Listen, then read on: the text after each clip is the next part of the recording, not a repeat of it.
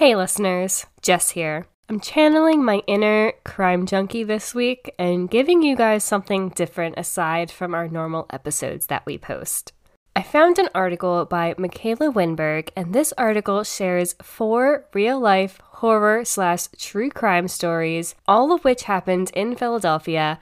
And she even interviewed a former city medical examiner to get the inside scoop on them.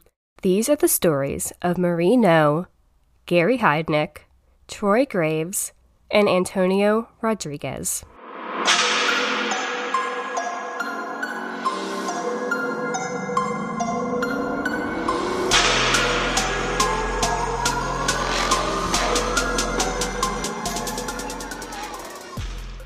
Being a medical examiner or an autopsy tech, we are definitely not squeamish about dead bodies. A medical examiner's job is helping determine the cause of sudden deaths across the city. Pathologists examine tissue and they poke and prod at human bodies whose life had been stolen so they could understand why the victim had died.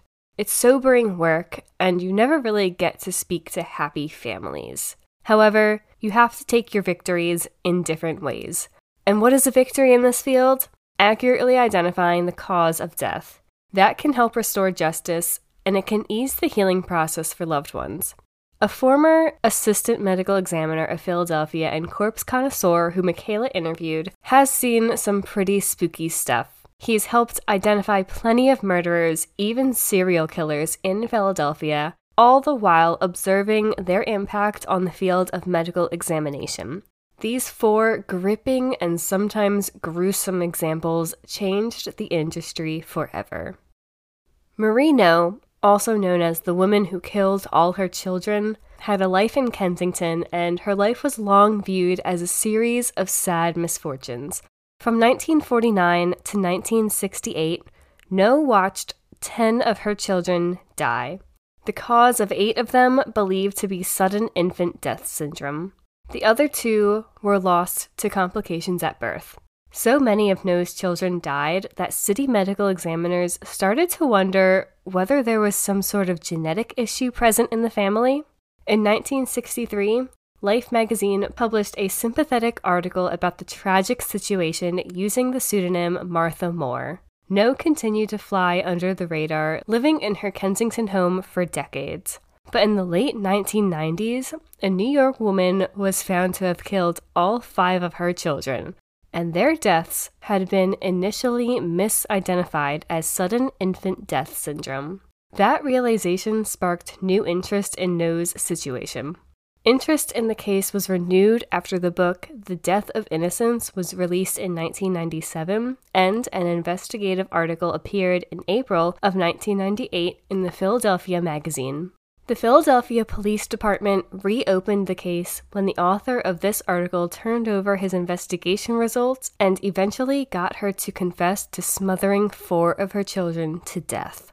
A plea agreement was reached in which Noe admitted to eight counts of second degree murder, and she was sentenced in June 1999 to 20 years of probation, with the first five years under house arrest. As a condition of her plea agreement, Noe agreed to psychiatric study in hopes of identifying what caused her to kill her children. She was eventually diagnosed in 2001 with mixed personality disorder. Her husband, Arthur Noe, was not home at the time of the deaths and was not charged. According to doctor's notes, she brought in one of her babies to the hospital claiming he was choking when she was feeding him, and she had to, quote, bang it out of his chest. The baby arrived at the hospital pale, but not cyanotic. He remained in the hospital for 19 days.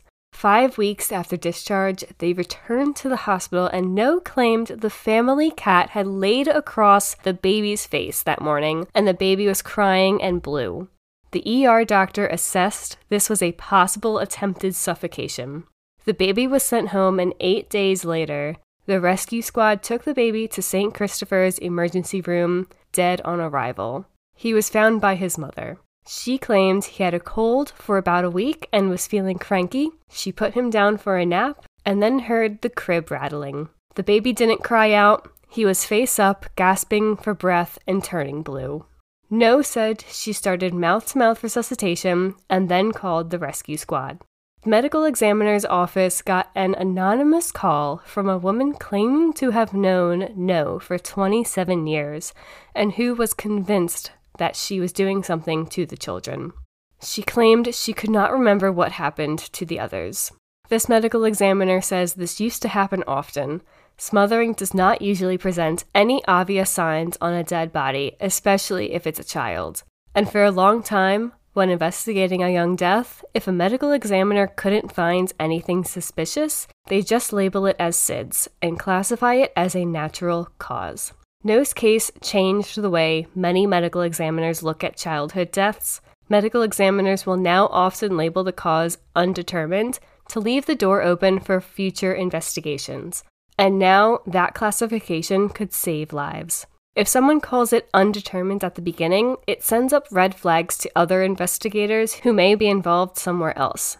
If you say the death was natural, they will just go with that. But three or four undetermineds makes you very wary. Our next story is The Man Who Put Women in Cages.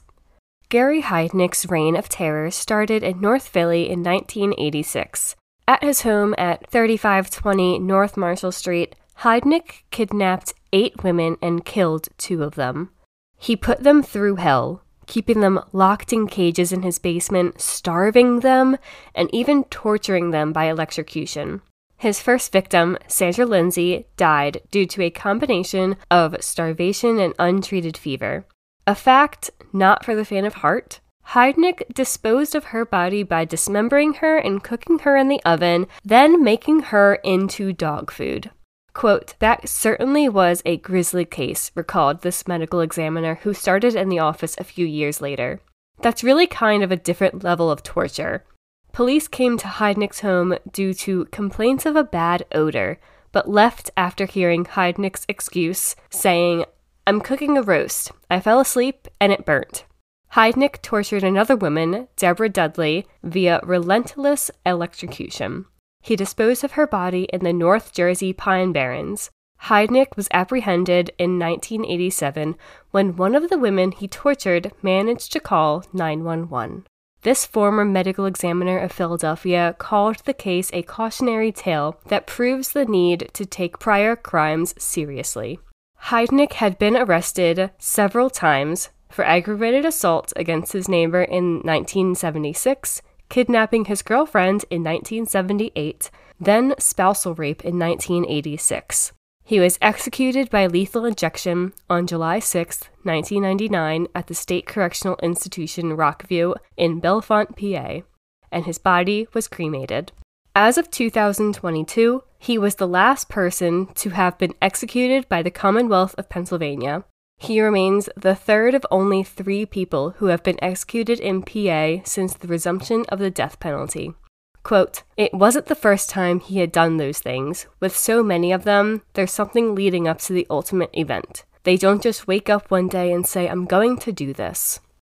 Our third story is the sex assault perpetrator that happened in the heart of the city.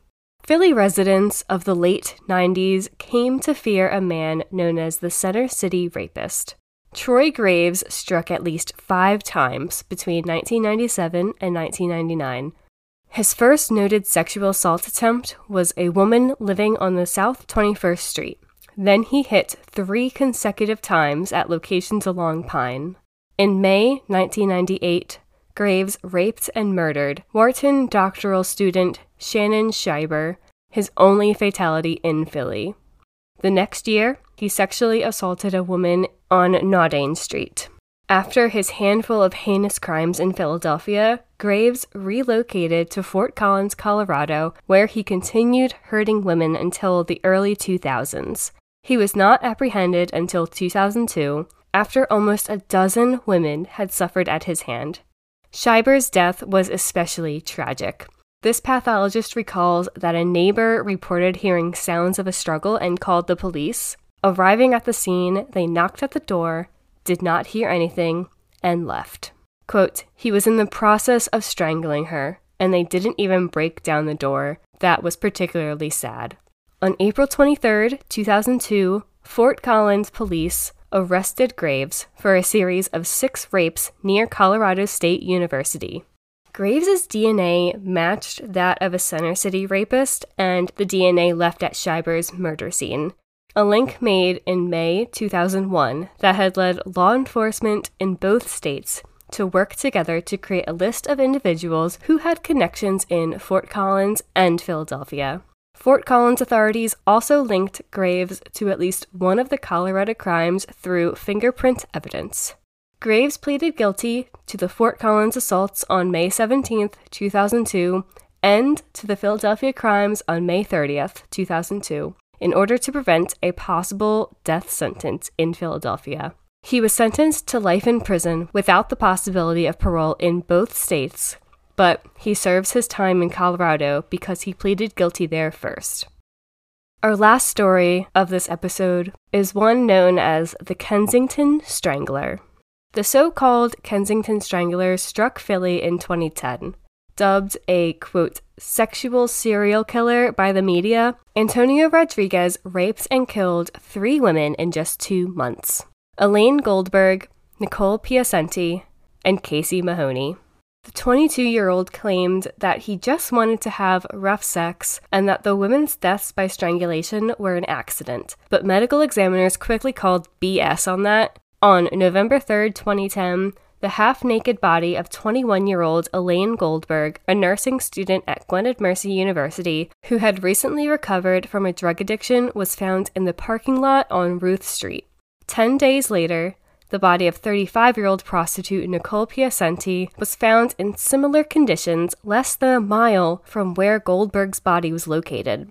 While police initially claimed that there was no indication that the two murders were connected, testing on DNA collected from both crime scenes was later matched to the same perpetrator. Upon announcing this, several other local women came forward and claimed that they had been assaulted by a stranger.